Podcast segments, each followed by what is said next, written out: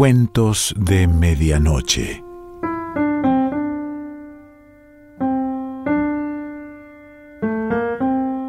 El cuento de hoy se titula A la vera del brasero y pertenece a Teresa Wilms Montt.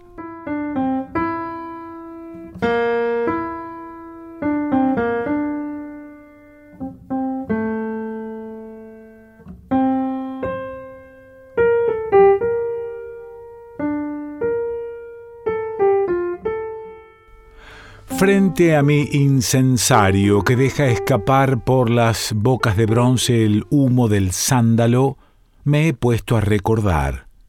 Este humo, perfumado y azul, evoca mi juventud a la vera del brasero tradicional de mi tierra, del viejo brasero que posee el secreto de los siglos, el de las buenas abuelas, el cariñoso brasero que hace pasar las mejores noches a los nobles y trabajadores huasos de Chile.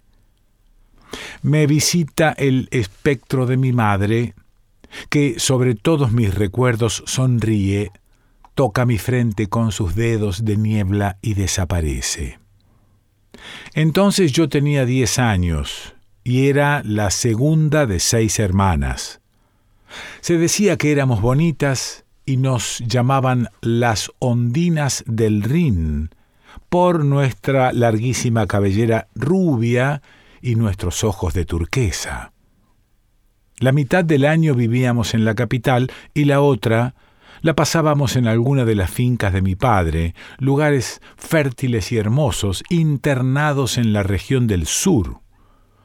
Cuando se aproximaba la primavera, las seis criaturas de salón correctas y puntillosas, familiarizadas con la historia griega y romana, conocedoras de cuatro idiomas, se volvían pequeñas salvajes, faltaban el respeto a las rígidas institutrices y aturdían a la indulgente madre con parloteo bullanguero de aves americanas. Qué bien nos vamos a divertir en el campo. Yo, la más soñadora y fantástica de todas, provocaba la risa de mis hermanas, con mis salidas románticas, en medio de una vulgar reyerta sobre la propiedad de una fruta o de cualquier baratija de nuestros juguetes. Esto me valió apodo de loca que me prodigaban en coro me embelezaba, pensando en los lindos cinturones y pulseras que haría de las tornasoladas pieles de lagartija. Buscaba en la imaginación dibujos que ejecutaría a la manera de los indios con las blancas semillas del achiray, y encerrada en el escritorio de mi padre, las manos negras de tinta, no dejaba un papel ni tapa de libro sin una de mis producciones cubistas o futuristas. El campo tenía para nosotros, además de los árboles, donde trepábamos como urracas, y del lago que al atardecer doraba, la atracción de los cuentos.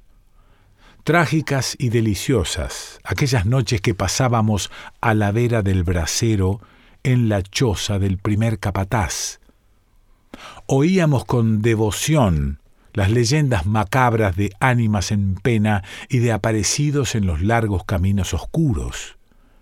Nuestros padres nos enviaban a la cama a las ocho de la noche, nos despedían con un tierno beso sobre la frente y el dulce estribillo maternal de Dios te vuelva una santita. Las tres mayores teníamos el dormitorio próximo al de la vieja criada, en cuyas manos estaba depositada toda confianza de la casa. Sabina nos había visto nacer treinta años antes. Fue ella quien llevó a nuestra madre para que recibiera el agua del bautismo, y eso era su mayor timbre de honor.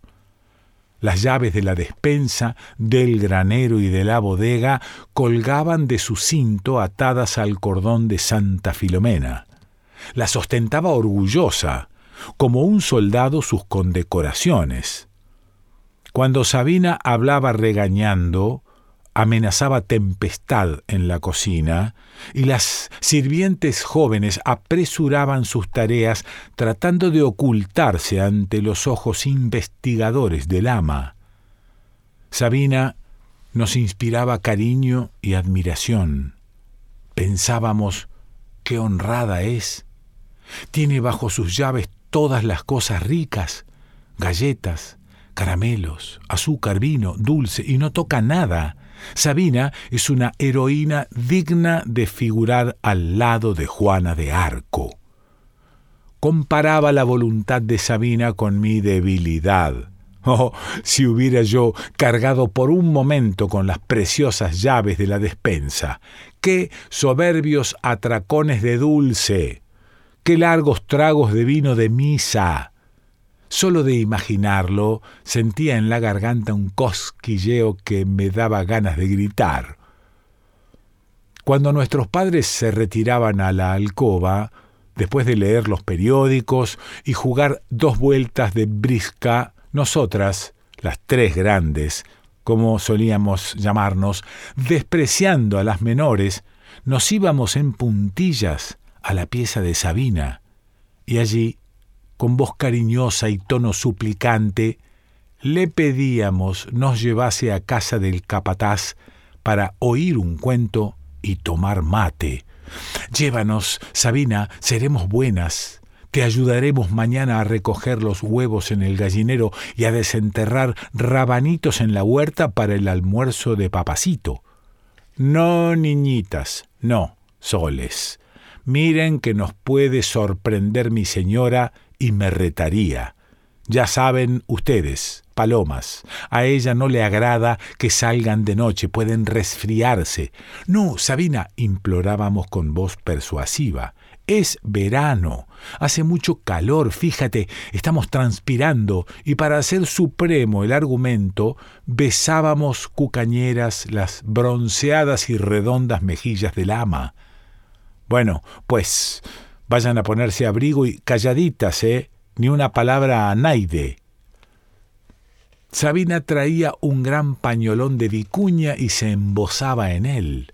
Desprendía el rosario de la perilla del lecho y después de besar el crucifijo, lo deslizaba en el gran bolsillo de su delantal de tela azul a cuadros blancos. ¿Está lista la comitiva? preguntaba Luz, mi hermana mayor. Sí, sí, vámonos ligerito para estar más rato, respondíamos en coro.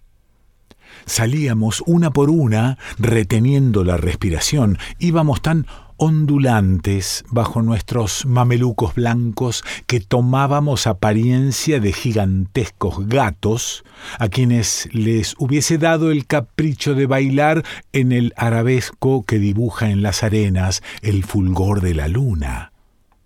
Leal, el perro guardián, era cómplice de nuestras escapadas. En cuanto nos veía, se arrimaba a nosotros, lamiéndonos las manos y azotando nuestras capas con el vaivén de su alegre cola. Chuck, leal, despacito, que nos pueden oír, y si nos oye mamacita, y entonces se acabó la fiesta. La casucha del capataz quedaba a tres cuadras de las casas, se llegaba a ella por una avenida de álamos que separaba a un trigal de un potrerillo de alfalfa. Ese trayecto lo hacíamos corriendo y saltando, envalentonadas por las risas de Sabina y protegidas por la noche. Seguras de que mamá no nos vería, aprovechábamos en disfrutar de todo lo prohibido Quitándonos las capas, nos echábamos a rodar sobre el trigal, aplastando las espigas y espantando las perdices que allí anidaban. También jugábamos a las escondidas con Leal, que al sorprendernos se volvía implacable contra nuestros fundillos. Eran de ver las cavilaciones de mamá cuando la institutriz le llevaba esa prenda de vestir pidiendo género para remendarla. Pero si estos mamelucos son nuevos, Miss Ketty, ¿cómo es posible que los rompan así? De seguro que estas niñas riñen en sueños con las fieras, decía nuestra buena madre. Basta, palomas, así daba la voz de alarma Sabina. Vámonos, niñas, que se les puede pegar en las ropas uno de esos cucarachos venenosos y picarlas. Ante el terror que nos inspiraba el famoso insecto, que tomaba en nuestra mente dimensiones de buey, como movidas por un resorte, nos escapábamos del trigo, rogando a Sabina nos mirara y tirándole una del pañolón, la otra del delantal, la arrastrábamos al claror de la luna para que nos examinase bien. Ya está, si no tienen nada.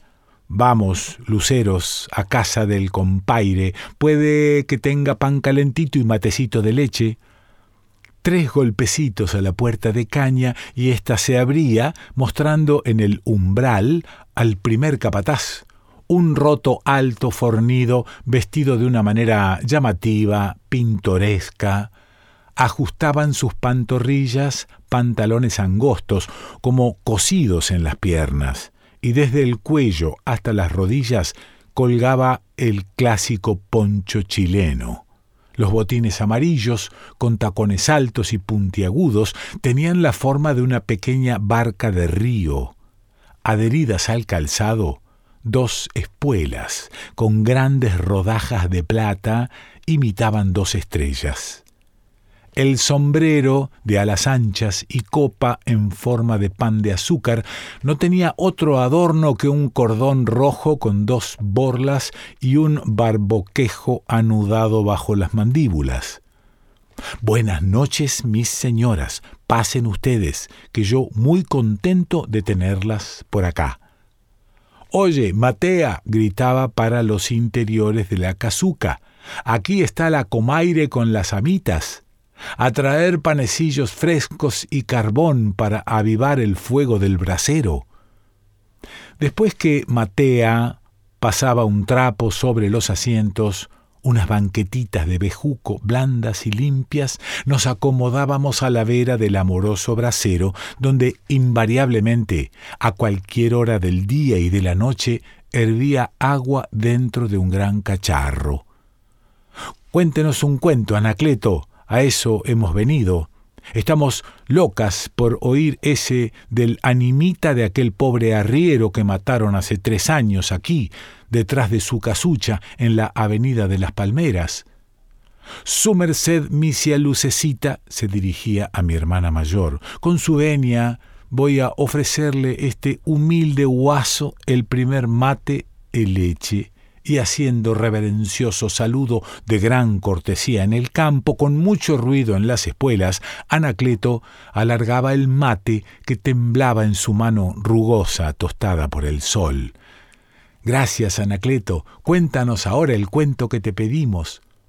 Se sentaba el guaso muy serio y después de hacer la señal de la cruz, cosa que nos infundía pavor, empezaba. Este que era mi compaire José, arriero de este fundo trabajador y honrao, él solo se había hecho unos cuantos realitos, porque además de lo que ganaba en las mulas, había plantado una chacrita con maizal y todo. Le iba harto bien a mi compaire en el negocio y en el de Ipú Iñor, tal vez por eso le tomaron entre ojo algunos pícaros sin alma, y una noche que José venía por esta júnebre avenida, le salió un bandío y le rajó el corazón de una puñalá. Cayó muerto el compaire al tirito, tan remuerto que, aunque le llevaron al hospital y lo vio el médico con unos aparatos, fue inútil. No abrió más los ojos. Pobre compaire, yo lo vi al pobrecillo y me dieron unas ganas de buscar por cielo y tierra al malvao mataor para hacer tripillas con él y dárselas después al perro. Pero na, nunca supo na, y eso que se metió la policía. No dieron con sus rastros. A ver, Matea, interrumpió el guaso, trae el spam a las señoritas, sus mercedes. ¿Tú sabís cómo les gusta candial. Nosotras mirábamos la cara de Anacleto con los ojos espantados, redondos como platillos. Un pequeño escalofrío nos recorría la espalda y de vez en cuando mirábamos la puerta creyendo que alguien nos iba a tirar del pelo o una mano fría a posarse sobre la nuca. A pesar del miedo, nos engullíamos el panecito que nos sabía a cielo y con la boca llena pedíamos a Anacleto continuar el cuento. Bueno, Pu, decía éste, ahora viene la parte fea, pero no se asusten, mis amitas. Después que había pasado un año y se cumplía el aniversario del compaire José, una noche escura como un horno apagado, se le apareció al hijo de ña Ufrasia, la bandera del pueblo. Se le apareció con el puñal atravesado en el esqueleto con todos los huesos al aire y el corazón colgando. Y que era horrible el gesto de su cara. Venía de la montaña haciendo como que arriaba las mulas el potrero. El hijo de ña Eufrasia arrancó a perderse, patitas pa' que te quiero, gritando socorro, y vino a caer a esta mesmísima puerta que acababa de abrirse para sus mercedes. Al ruyo, Matea y yo nos levantamos y creímos en otro crimen cuando vimos al muchacho tendido blanco como la arena. Después de friccionarlo por dentro y por fuera con aguardiente, gastamos más de un litro de aguardiente del fino pu porque parece que el susto le dio sed y cuando se alentó nos puso al cabo de lo ocurrido. Y se acabó mi cuento. Y paso por una zapatilla rota para que Comaire Sabina nos cuente otro. Inconscientemente nos habíamos acercado a Sabina y las tres, tomadas de la mano, nos aferrábamos al pañolón de Vicuña. Vámonos, Sabina, decíamos temblando, vámonos, pero que nos acompañe Anacleto, son más de las doce y es hora de trajín para las ánimas. Salíamos silenciosas, apretadas unas contra otras, sin osar mirar hacia atrás, adivinando las luces de las velas que señalaban el sitio de un crimen a lo largo de la avenida de las Palmeras. Caminábamos ligero, tapándonos los oídos para no oír el silbido de las lechuzas y los gritos de los pavos reales que se desvelaban en el parque. Cuando llegábamos a casa, nos deslizábamos despacito bajo las ropas de la cama, cubriéndonos hasta los ojos y transpirando frío de terror al escuchar el menor ruido. Muchas veces nos acostamos las tres juntas y entonces, más valientes, osábamos mirar hacia la ventana, donde veíamos balancearse en un viejo pino el suave fantasma de la luna abrazadas, nos quedábamos dormidas. Frente a mi incensario sigo recordando. Las brasas se han extinguido. Brutalmente el viento deshace la última figurita que formó para mi regocijo el humo perfumado.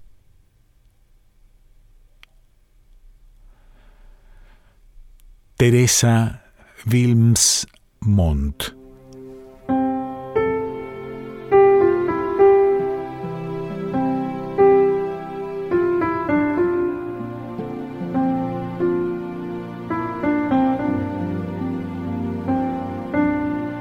Cuentos de Medianoche.